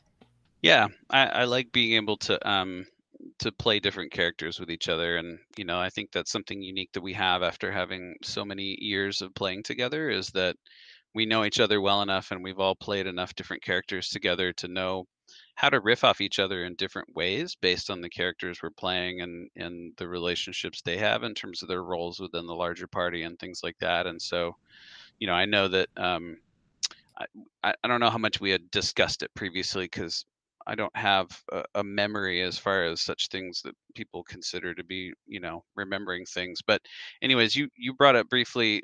Yeah, I don't know, this, here I go monologuing again. Um, I remember you saying words? something. Yeah, words. This, this thing between my ears is kind Are of you mush. But? The I've klaxon never, is coming on never- right yeah. now. Um, no, Phil, you had you had said something about uh, people asking you about people um, role playing different sets of characters within the same campaign and like mixing Mm. characters, even though they're the same players. Uh, maybe you remember better than I do, but like I, I think again that we do that really well because of the the existing long term relationships that we have here, and we played so many different characters and different types of characters before that uh, we all sort of work off of each other in a lot of great ways, regardless of what teams we are. And it doesn't necessarily introduce a huge challenge for us in terms of um, getting mixed up between the characters we have and things like that. Yeah. I hope some of that made sense at Role, least. role playing is a creative stew. So we have the module and the rule set. We have the the GM and what he wants to happen. We have all the players, and and this gives me so many more ingredients for the stew. Not just me, but like all you guys. Uh, when I have the different characters to work with, um, it just opens up a lot of doors, a lot of possibilities, makes the universe seem bigger, and and less just sort of like in a box of like, well, we're on a starship with just these one, these few characters. And anyway, um, there were recurring characters even in the original series. Mudd coming back, um, and and kind of having a PC like role in both of the episodes that he's in. He kind of starts as like a villain, but but by the end of the episode, he's um, he's cooperating and doing stuff with the crew. So that element of chaos and that element of like you know just not necessarily being a Starfleet character is super idiomatic. So you do like playing this character, Jorn? I have so much fun playing Jorn. It's it's it's such a departure from the normal characters I play, um, and I I really enjoy his like you know devious pursuit of like trying to buy slaves and his you know never quite mentioned you know science experiments and Mm-hmm. and everyone else's revulsion. I think is probably my favorite part about playing Jorn. Perfect. Yeah, yeah. Talking about his pheromones and all that kind of stuff. I just absolutely adore it. Last week, I think Eric had mentioned that he liked playing his red shirt because sometimes he felt Dick Hull. Dick Hull. Because sometimes I'm speaking for you, Eric. I'm repeating what you said last week. So if you want to jump in, feel free. But he felt like maybe he had been playing his character Laurent a little blandly or a little um what did you say, Eric? Just jump in. Producer Eric. I was playing him like a too straight, right? Uh, he was being a very generic hero guy, but didn't have like, um, I said it in a Dick Hull voice. Um, but he, he didn't have like strong character choices. He was just very vanilla, and I think maybe you heard it in this past episode. I was trying to, even though I was trying to move things along and be like, okay, yeah, we have to. I'm I'm figuring out the puzzle. Still, I'm like, I'm pouring wine in this guy's shirt. Up, we're gonna you know, really to try to try to do something fun with the character. It's hard to pick in in theater or in improv. It's hard to pick non-active uh, verbs or choices for your character. So having somebody who is a generic hero is hard to play. And then it's hard to play that in a role playing setting, just being a generic hero isn't fun. So when you get to play someone like Jorn who has a huge hook, gets to be a little naughty, or gets to say weird things all the time, that's super fun. And I sometimes with T'Pru, I have trouble with that because she's a Vulcan and she's not going to react to things in the way that Snurk would, that I would, right? And I often talk in my own voice for her. And because if I speak in a T'Pru voice while we're playing the game, it's very, it's not exciting. Right. So it's an interesting thing you bring up. I think Jorn is so much fun because you've are having so much fun playing him. When Dick Hole comes on, it's fun because Eric is just in it. And one of the reasons, again, I like Karen is well, I love Karen for many reasons, but one of the reasons I like playing with her, she makes strong, committed character choices, is consistently going back to that backstory, those character choices. So when she says stuff that's weird or fun, it makes total sense for her character. And that's so much more fun to play with than generic.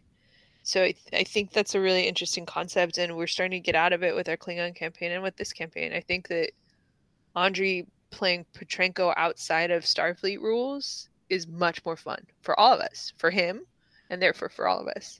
I don't know. I just monologued, so put me on trial. No, I love it. I think there's a there's a, a, a flavor of role playing where many or all players uh, pick character types which are um, just silly and and actually are unproductive, where they they're like, this is my character, or my character steals from everybody in the party, for example, and then um, and then they never actually help to advance the plot or or to uh, uh, you know they just they work against the characters and they're like but that's my character. And there, i think there's some gms who actually uh, reward that. And then you have a whole session of people just kind of uh, dicking around and that's all they do. And so we don't want to go there. I like aaron how your character does also advance the storyline how you're like well we need to go to the shadow market because i need to buy my stuff right? And then it also advances the storyline because they need to go to the shadow market and have all these encounters anyway, and it gives you a reason to be there, and uh, and then and you work in your Orion connection to the Orion uh, NPCs as a way of uh, of it, of advancing the the um, the objectives of the party too. So I like that, and Laurent. Um, has gotten more and more interesting with his his shtick of like buying wine for people and being uh, that kind of Frenchman. Um, so I'm interested to see where that goes. Uh, his importance rises, I think, as the campaign goes because he's one of the senior members of the Starfleet crew. He was one of the original characters, and he's at every session, so he tends to get a lot of XP. So I think he becomes T'Pru's right hand man in many ways, um, and that'll only continue. Just like in real life, Eric. we have to think about like there's in in modern movies uh, there's there's such a and in shows they're always giving the heroes problems right? They always have arcs because they're always struggling with stuff. They can never just be a straight hero. But in star trek kirk spock mccoy picard they're all straight heroes. They don't really they're not really struggling with demons. That's not really their thing. And yet they're all so distinct and individualized and they can have um, conflict among themselves. And uh, and so i think it's really interesting to consider how to make interesting characters who are also straight men I think part of that is they had well developed backstories mm-hmm. and they were coming from a place of realism in their reactions to things. Right? When you're saying you don't like or your flavor of player is not somebody who's creating those silly characters. Well, that's because that's an artificial construct someone's putting on top of a character. Uh, making a choice like that is a silly choice that they're making just to be funny. It's not coming from, I always steal things because my character in her childhood felt like she never had a home or any possessions. And so it's something she does almost as a nervous tick. She'll steal something and hold on to it. She doesn't realize she's doing it. It makes her really uncomfortable and she tries to sneak them back. Now that's something interesting that can still further a storyline. Like I have to get back to this place so I can put an item back or something like that. That's not me trying to f up the party just to be funny.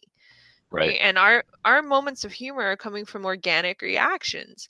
The reason that situation was funny was because T'Pru thought jo- uh, thought Jorn was being a fucking idiot and pi- neck pinched him and then when he woke up he was so angry about all of it he went and just lashed out violently and those are real reactions that our characters would have based on real backstories and who they are as people. That's not just us being assholes and silly. Of course there's an element of that because of who we are as people right? Also, I, yes. I do not negate that but even when we're making joke names for characters we still come up with the backstory of why. Yeah. that's the difference i think Well, and like like Aaron said, a lot of it is our comfort with each other, and I think sometimes um, people will throw out an option of like, well, the more bold option would be to do this, to fucking neck pinch his ass, you know, to neck pinch the the Klingon and drag him back to the ship. And there's a moment where we're like, teehee, well, that's too silly. And then, but sometimes, maybe more often than not, we're like, well, yeah, we should do that, and it makes for a more interesting, uh, well, a more interesting recap, more interesting story, a more interesting game. Ain't that the Bold truth? choices.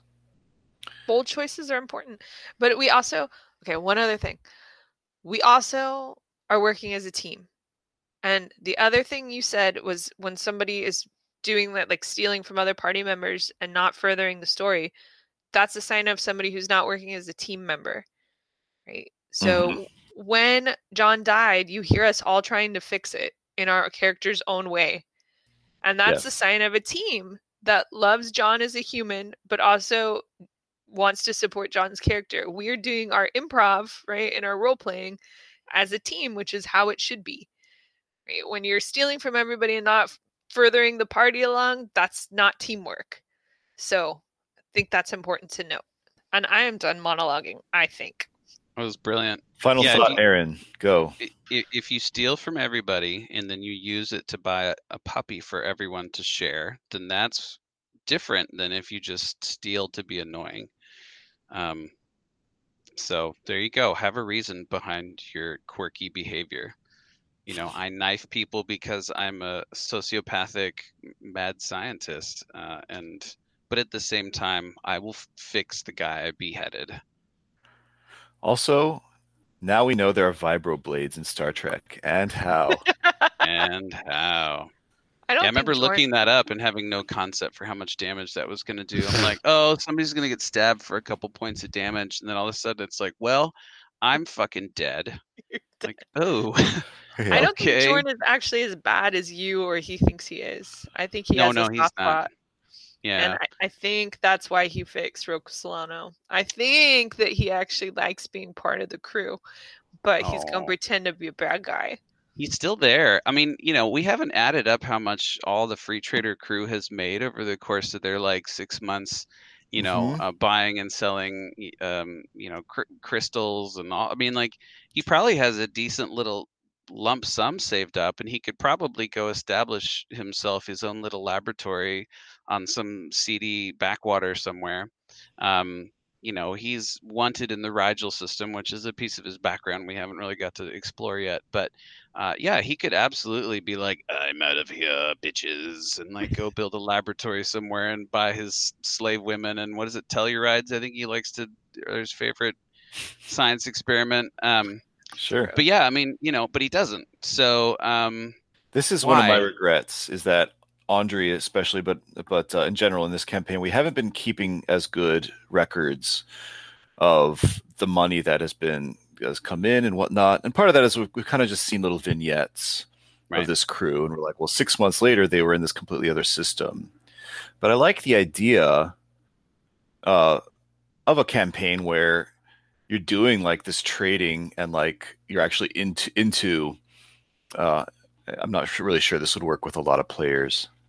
But with, if you had a small crew and they were really interested in really maximizing their profit, if they had a map of the galaxy and they kind of knew the trade routes and they're interested in going over here and maybe picking up a cargo of this and going over there and selling a cargo of that. Me of Escape Velocity.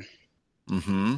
You play Escape Velocity uh, on the Mac all those years ago. I don't know if anybody else. Shout out to my people at uh, Ambrosia Software. Yeah. Yeah. Well, there's a what was the one with Orion in the name? Uh, Master of Orion. Master Uh, of yeah. Orion. Those were Yeah. great games. Those were more like 4X, uh, like strategy, though. I think. Space Road those- Ho. Yeah, you're Space right. Road right. Ho. Oh my God, Space Road Ho was a I don't know. I played. game. I played games like this on BBSs in the 80s. Yeah, where you would just yeah. like you would build a better ship and then you'd load a different Mhm. cargo and there would still be combat and stuff, but it was just that whole like, Yeah. yeah. I always loved that idea. I'm not sure how nitty gritty we want to get. Sarah shaking her head. Hell no. Hard pass. I'm out. Bye. I played the heck out of games like this. There was another one, Free Trader or something. I think for Windows. I think probably a lot of folks played, but yeah, there's just I, I love it. And of course, plenty of people are out there playing uh, Eve now, and you know, there's a there's a ton of this like galaxy spanning like you know upgrade your ship and buy low and sell high and fight pirates and become a pirate and all the rest of it and it's a blast to play as long as it doesn't become like into like a truly horrible grind like eve um, but uh, yeah there i mean there was plans to make like a or i think there was a star trek mmo where you could have something like that but i want to say it died eric's nodding like he knows the details but Sure he does. Eric's not wanna only say- a producer for RPG Pop Club, Eric's like a real game producer. he uh he works in the industry just Yeah. say that yeah Yeah, Star. Trek, Star Trek Online. Um, I it, it seems to be still a thing. There you go It it is. still exists go, folks Free, free plug there, cryptic. I wasn't sure Oh, if it's it cryptic? if it had a trader aspect, but yeah, presumably you upgrade your ship and and and uh whatever. Good stuff. Dear Well, listeners, if you've played one of these games or have any feedback, please let us know. Go ahead, Phil. well, let's let's close out the humanity on trial. Uh, Jordan's obviously guilty. Guilty, guilty, guilty. oh yeah guilty as charged for sure Yes, I accept it and welcome it. I wonder what you know, because in all those episodes, like you know, Kirk and all them are like so earnest, like no, no, we believe in peace. And, like I always wonder if all those races encountered the Klingons or the Orions or the Ferengi or something, and they were just like, "You are not good," and they were like, "Yeah, that's right." So and yeah right yeah yeah uh, I guess in in the Errand of Mercy, there's a little bit of that where they're like, you know, you Federation suck and you Klingons suck even more. But anyway, all right, guilty. So uh, I, moving on this module has so much going on, um, and uh, I just want to touch on some of the stuff that that it has in it. It has trading, so it has um, there's trade in the shadow market, there's trade in the high market, there's all that barter with the guy. I think we cut more of the some of the more entertaining bits. As it snowballed, people would make more and more impassioned pleas, and that would affect the rules. There was a whole system of how to to one barter. of my better monologues let me just say again Yeah. was one of my better ones for sure but Andre and Karen did a lot of a lot of great role play in there too. Um, uh, but again, if you were not one of those players involved in it, it might not be as interesting. But um, it was there. I like I like when there's some nitty gritty in a module, some some sort of uh, sense of like you can actually go around and do stuff, find people to talk to, find actual trade and stuff. I like it. I really like it. Um, there were five families uh, that were detailed in the module on this planet. This planet kind of felt like uh, you could really uh, go around the planet. I like that feeling of there being different areas and, and whatnot, different things going on that weren't necessarily involved. was it classic star trek where the entire planet was one biome was that Pretty uh, much. yeah okay Yeah, that's cool there was a starport, and then there was, you know, the mansion that you had to fly off to somewhere else and whatnot. Presumably, there were mines and whatever all over the planet. But yeah, I'm fine with that. It's never bothered me at all. Classic. I like the Um, idea of just landing on a planet like you're landing on an island. Yeah. Well, I love that we had the the two families, a- with one of them being almost more like a a red herring kind of thing, but like being Mhm. left to wonder like which family is it that's actually working with, you know, the Klingons or whatever else, and um, yeah, it was it was interesting to to to have to figure that out as we went along, and for as a as a playing a traitor character, you know, I I think I texted you real early on, Philip, in terms of rolling for my intelligence check to figure out like if I could see through these like poor disguises that the uh, Federation folks had, especially yeah.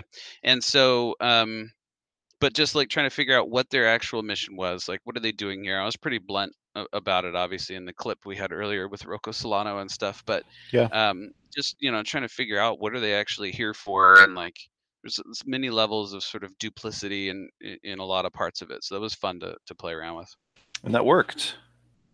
There was another red herring, which was the the illusion, the Solomon Kane thing. Mhm. So that was actually the real name of the ship was the Werewolf. There's all kinds of other interaction you could have done with them, and um, no, we just didn't get to it. But but that's I think cool. I I tried like- to kill them at one point. Didn't I throw like a concussion grenade or something into the ship's engine and try to blow them up on the launch pad? Or I think I remember what happened with that. I think you're conflating it with some other adventures that we've done before and after right? that. Okay. Right. Um, we never really did anything against them. I, oh, I think I think you talked maybe about doing something, and we started to run sensor scans and That's right.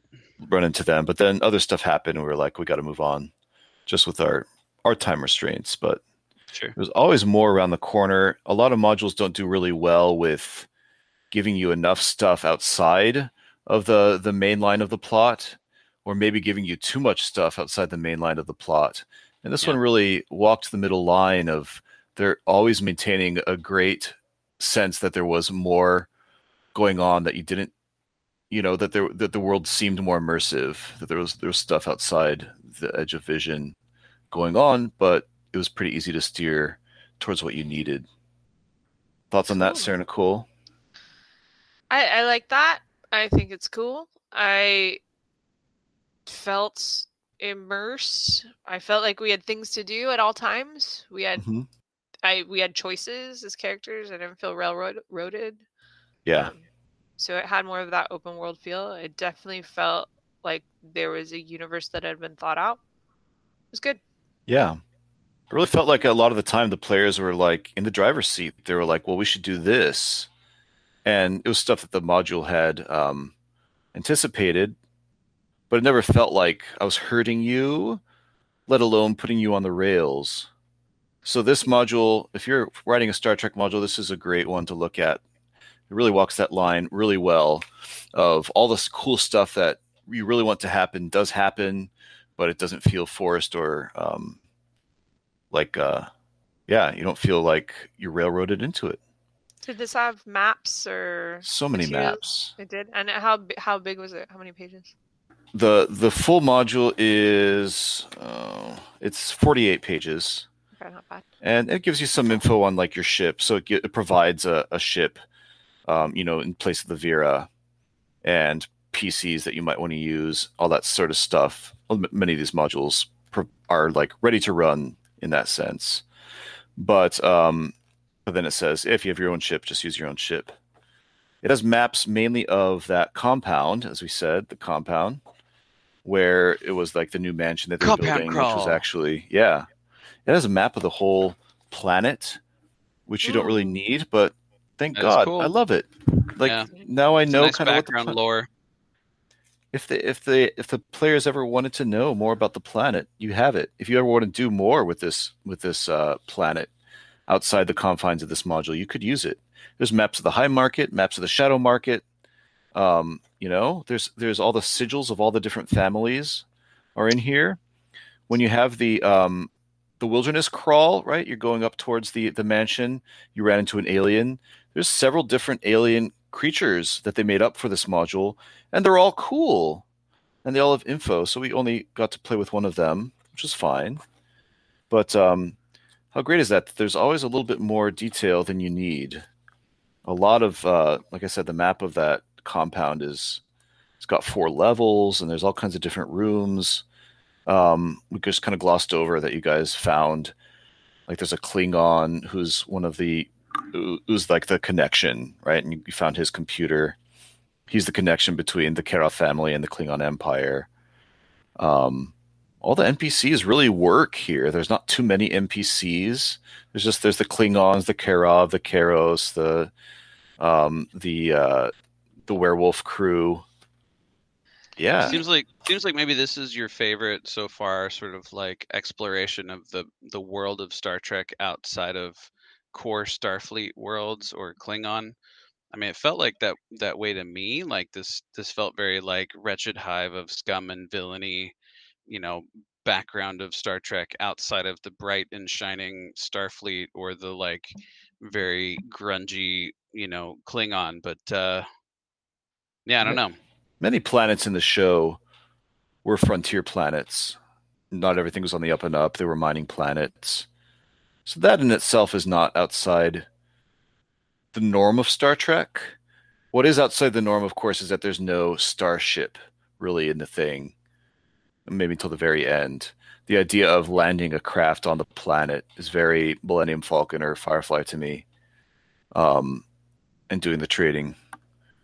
Well, not in a way I dislike. I like it. Oh yeah. But that's that is definitely a departure, a deviance. Um, and I would say the weaknesses of this are there. So there was an overarching villain's plot that you were supposed to uncover, and we never really touched on that in the recap. What the actual plot was. So you stole the computer and had the details of what it was. The Klingons were propping up the Kara family to do some piracy. Not a lot of piracy, but just enough to force the Federation to intervene, which would make the Federation look bad in the eyes of the Organians. That's right. So- this is one of those tr- neutral worlds. Right. Yeah. A little bit of a convoluted plot and not very and it's kind of weak in my in my mind. There's no real smoking gun. It's just like we thought if we made you guys pirates and then you pirated, then the Federation would do this and that would make someone else do that. Mm, I don't know. I mean, it's it, it it's reminiscent at least of a classic sort of like proxy war kind of Cold War strategy of like, Yeah. hey, here's this border that is, you know, theoretically not a part of our first or second world sort of order and so let's sell them arms so that they then cause trouble for you and then if you get involved in a war with them then a that makes you look bad and b that saps your resources and we're making money by selling arms and on top of that you're creating problems for our enemies so i don't know to me that that seems to make a certain kind of like political sense Yeah. you know Well, this is the 80s. I guess it's very Cold War inspired. A lot of the movies around that time from Star Trek have that uh, sort of concept, you know, that sort of realpolitik. But to me, um, it, it's it's become repetitive now. A lot of these modules have this conspiracy as the the thing to really uh, grapple with. Some villain has come up with some conspiracy to make someone else look bad in order to gain some sort of um, political points lofty, or- yeah, some political points, or to you know score a corporate objective or something like that. So that would be that would be my number. That would be one thing where I would criticize the module. If in in all the glorious variety of Star Trek plots from the shows, which are sci-fi concepts usually, um, that this is just a little bit mundane to you? mundane. Yeah. Mhm. hmm Um, I want. I think. I feel like it's almost time for warp scores, since I feel like you're giving background for your score. But I will state that it makes sense for somebody at our level to be doing a more mundane plot discovery, right?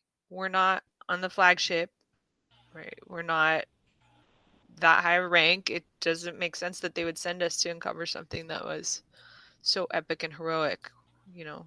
Mm-hmm. Not to mention they, if they were, they wouldn't be involving low life scum like Jorn, the demented freak, as a part of their, you know, mission.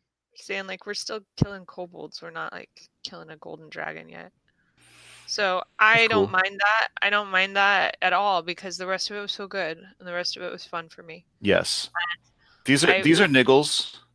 Yeah. And um I don't mind there being modules like this. I just think it's starting to get repetitive and unimaginative if if it starts to come up again and again and again.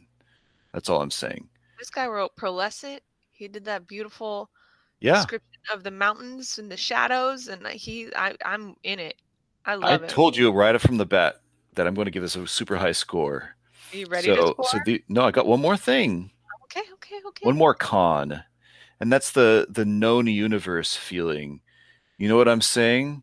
Where everything that you guys encounter in the module, it's Orions, it's Klingons, Tellarites, and Andorians, the same like sort of like codified species. And it, it sort of makes the universe and and you know you have the map where you know there's the Federation here, Orions and Klingons, and you know there's sort of jockeying. There's the, the Organians. There's no new elements. There's no sense of like the wonder of the vastness of space and the infinite, um, infinite diversity in, in infinite combinations idea that Star Trek has. So again, a minor niggle, but I think we're starting to see a pattern of FASA's universe feeling small to me because it's it it's a constant remix of the same elements. Sure. You, this adventure could have been skinned uh, with a, a bunch of different things. I did not. I agree with you on that. Be, just because we're naming NPCs, we're saying they're in Orion. Right? That's what makes it feel Star Trekky. That's it. Mm-hmm. I, as a Star Trek person, or a Star like person in command of Star Trek, felt very foreign in this module. Mm-hmm. My character felt very foreign in this module because she was gonna she had to conceal what she was and still lead a team, and then we were working with a group of people who did not work with the same rule set that I have from Star Trek, right, or from Starfleet. So my prime directive and all of my directives don't apply to these people. So that made the whole thing difficult for me as a Star Trek player because I was operating in a more uh, in in not the ship environment. Yeah. I, I I'm trying to say the exact same thing that you're saying. Mm-hmm. It it did not feel like uh, Star Trek specific. If it could work in the universe, sure. Do we see have precedent for situations like this? Sure. Have they done away missions where they're in disguise before? Absolutely. All of the above. I think But Phil we saying didn't time Sorry, travel go ahead. anything specific to right, it didn't feel there wasn't a hook that was super sci-fi. Is that what you're saying? Yeah. Well, yeah. Um. Well, there wasn't anything truly new. Like like we're it's like a retread of of existing property. Like you could have still Orions, but maybe introduce something truly like I don't know, uh, Uh, alien. Like part of what part of what was cool about this this series is that you, you didn't always know what to expect every week, and you'd get something like completely different. This one, I think, doesn't have that element of mystery to it. Like it's a retread of all the same races that we've seen before, and yeah. So these are we're playing the FASA modules right now. Yeah. Yeah. Were they all written they were uh, written by different people, correct? Yeah. We see some repeat authors for sure. But yeah. Are they, were they written simultaneously? For Well- example, like did this gentleman get to read or play the other modules that were written before he wrote his? That's Um, what we're going to ask him when we get him on the podcast. Again, dear dear listeners, I don't think- uh, please get in contact with him because we now have a um, restraining order on us, uh, no contact, so we can no longer. I don't think I don't uh, think they were written simultaneously. mail Sarah Nicole. I think I think probably there was a release schedule, you know, and they wanted to push out a certain number of product per year, according to whatever their con their uh, license permitted. And I think probably authors would look at the previous modules, maybe even play them before publishing their modules, and I think that accounts for some of the similarities. Right, or or they could have been given the same di- directive Yeah. from whoever was commissioning these. Yeah, right? there's a sense of a school of thought in that in that sense. Um, I think I think one of the reasons you would do something like this, publish a module with the word Orion on it, pictures of Or- Orions, an Orion uh, slave girl with daggers, um, Andorians on here and stuff like that, is this would sell. You would know looking on the rack, Orions. You know what you're getting. You're getting more of the Orions that you barely saw in the original series, and you wanted to know more about. So, so I get why, the, the, in terms of like the elevator pitch or the high concept aspect of the idea of the module, totally makes sense to me. I just think if when you find that spaceship and it's underground in their in their compound, there could be more, some sort of like ah some science that is unique about it, which would make it more like oh shit, you know, they're building a spaceship which can do this, you know, and they're going to do what with it, but it's just really kind of like well they're building a, a pirate ship, I'm like ah aha oh with Klingon disruptors. yeah, the Klingons Yeah. are behind it and it's politics. That's all I'm saying. All right. Feels a little anticlimactic. We made we made a hell of a climax with uh with our um crazy Ivan business. Yeah, we loved that. We made a lot of the fun in the, in the thing, the cybernetics, um, the Green Orion trying to assassinate the traitor captain and then you know seducing him, and then he sed- he seduced her back. Very Star Trek, and also by the way, very April. I think Totally. she did the exact same thing with Andorra um, a couple times. Yeah. But hey, That's how we roll around here. If you got it, flaunt it. all right. You guys know I'm I'm between a nine and a ten, so I want to hear your scores. Go. Wait, warp No? factor. Is this your official score? No, no. I'm gonna go last. I'm- Last, I'm, between should- nine and ten, and I don't know. Oh, so okay, you, you, want me to go first? I can go first. I want you for the first time to go first since you've already teased your answer. Well, shoot. Since we since we um just covered all the cons, I'm going to give it a warp factor nine. It was a great module. It had uh, a lot of new elements in terms of trading and um, going around the planet wheeling and dealing. I did like that. There was um, intrigue among Orion families, rivalry with another trader crew, trade both legal and illegal, sabotage, brawling, investigation, infiltration, dungeon crawl, sorry, compound crawl, and spaceship combat. No matter how hard the players tried to throw the game off the rails and came up with their own stuff to do, it was no problem. Lots of maps, lots of random encounters, not a lot of chronology. Um, it can easily run in one session or two sessions. Um, I think the two sessions would be if you're really trying to get into the nitty gritty of your trader crew trying to make a rigorous attempt at finding profitable cargo. But um, or you could just play it the way we played it in one session, maybe one and a half sessions. So solid nine loses one warp factor out of the perfect ten just because it doesn't have, unlike Termination 1456, where it had that mm, slightly more sci-fi element with the mind control drug that put it up to the 10 um, but otherwise very very good. Solid 9 highly recommend to anybody wanting to play it. What do you say aaron? Yeah, absolutely. I uh, go for a nine, uh, no problem. If not the full ten, just the, in the sense that, like, as a player, uh, it felt directed but not railroady, uh, but also with a fair number of let's call them side quests to keep you interested, so that you know we we tend to run into this problem where we have you know groups of two or three going off to do separate things and so you kind of have to sit and twiddle your thumbs a little bit while you wait for your turn but like there was enough to do and there was enough to go around that i never felt bored and there was a lot of variation in what was happening at any given time so uh, plus of course i got to play jorn the demented freak which is just a blast um, but yeah there's a there's a lot of fun in this module and uh, i agree with the nine rating warp nine for sure boom sarah nicole Um, I like it when you talk about it because it sounds really great. And it sounds like it was written really well and it sounds like it was really fun to DM. Was it my favorite? No. but i heard Sure. that butt coming a mile away tell us why Mm, I I don't know. Some of the things that you really liked about it are things that were maybe a meh for me, and I think it's maybe just a difference of opinion in the gameplay and what we like to do and what we don't like to do. Well, that's Uh, allowed. Yeah, so I think I'm gonna give it an eight, and that's still a great score from me. Very And respectable.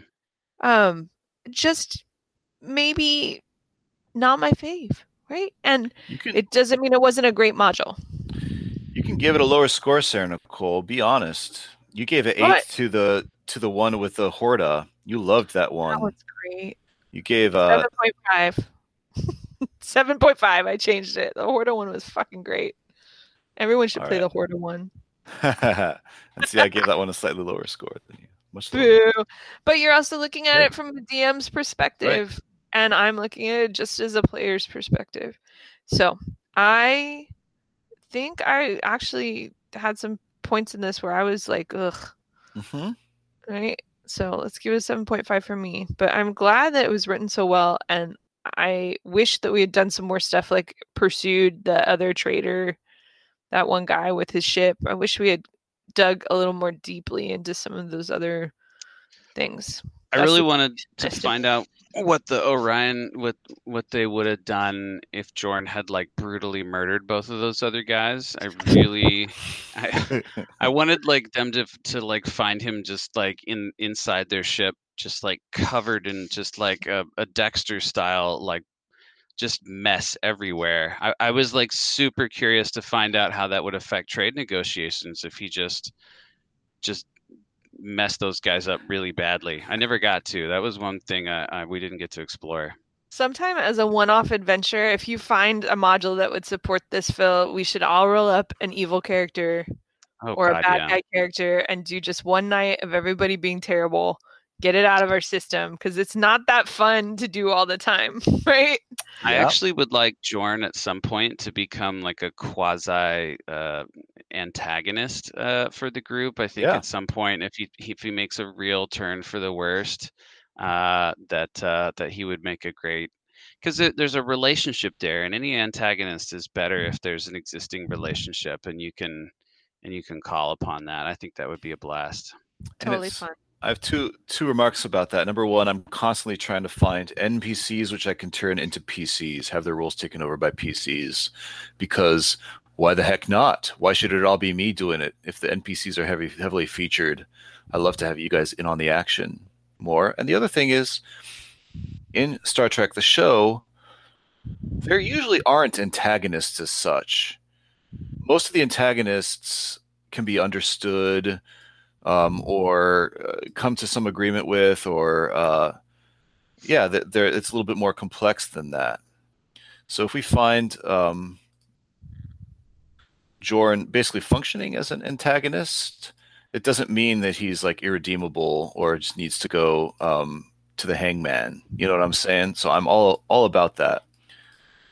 There might be some modules coming up where the Orions are the main villains, and, and we can see about slotting you in for that or other NPC roles.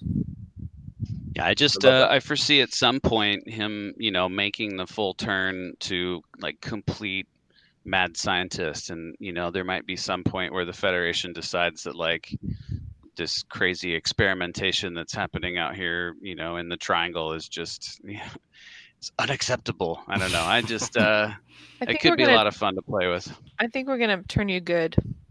Okay, Yeah. all right. So We'll, there see, you we'll go. see. Yeah, mad scientist with the heart of gold. I like it. Yeah. I, li- I like a s- I like a Snape. Snape Right? character, yeah, anti-hero. Mhm. Hottie. Um. Okay. There you go. There you go. Seven point five. Yep. Done. Audience, Audience. so Thank you much for listening to our podcast. That's our review of Orion Ruse. We hope you like what you heard. If you did, please subscribe and leave us. I don't know what voice this is turning into, but I'm kind of into it. And leave Go a review wherever you listen to podcasts because it really helps us out.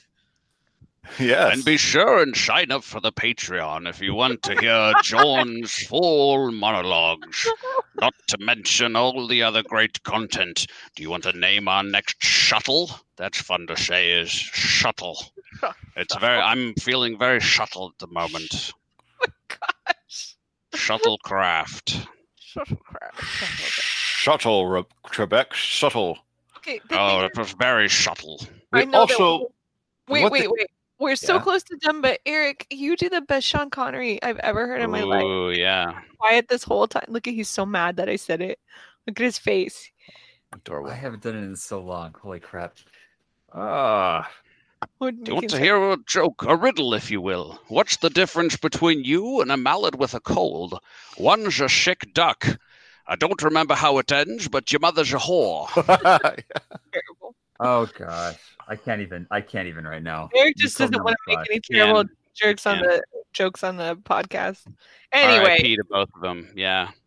Um, email Eric at rpgpopclub at gmail.com and we'll we'll read your email on the air if you want. Maybe that's maybe that's nice. another Patreon benefit is No, listening no. to Eric's uh, Sean Connery impression. Oh yeah, I will read I will read your email in a Sean Connery voice on re- upon request. Maybe I'll even do it without your request. You just. Wow. wow. Send us an email and visit our website. Um, hey, Phil. Yes, what sir, module? What what are we doing next week? We are going to, um, since Tapru has her new command, we're going to uh, settle her in with uh We're going to do uh, another Hazards of Space episode. Just get used to our new positions on the ship, fly around the Lucani Drift, and uh, do some Star Trek stuff. How does yeah, that Star? Trek stuff. Amazing. Are we? Be sure and tune in next week, listeners, for more Star Trek adventures, dangers of space. Hazards. Are we going to? Are we, is it should we do a, hazards? I a, fucked a that up, review of this? Because it's not really a module. We can just put maybe the gameplay up on on the Patreon and and move on to the next module. Hmm. Hmm. The Hmm, courts like- will review the decision. I guess I guess you'll see next week what comes out. okay, we will do at least a short recap and um and talk about our adventure because we know you want it. And we're going to watch the immunity syndrome for this. That's another episode where they're flying around in space and there's a giant space monster that's going after them. And it has Vulcans and it's great. We like space monsters. We like Vulcans. Hey, Aaron, thank you for being here. Thanks for having me again. Uh, I appreciate it. This was a lot of fun. We Yeah, love bro. you, even when Love you, you killed all. He had it coming. What can I say? Sure did not. Ten years. time- Ten years was ago. coming. Okay, that's It- fine. It was literally like a decade, and it, it absolutely you was. with his dick and rolled a Oh. natural 20. Left a mushroom did. tattoo. Yeah, yeah.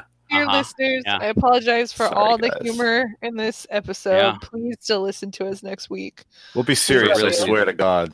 Yeah, right. No, We won't. It'll be exactly the same. So apologies. hey, thanks for listening, everybody. All right, guys. Bye. See you next week. Bye. Say hello to your mother. That's nice.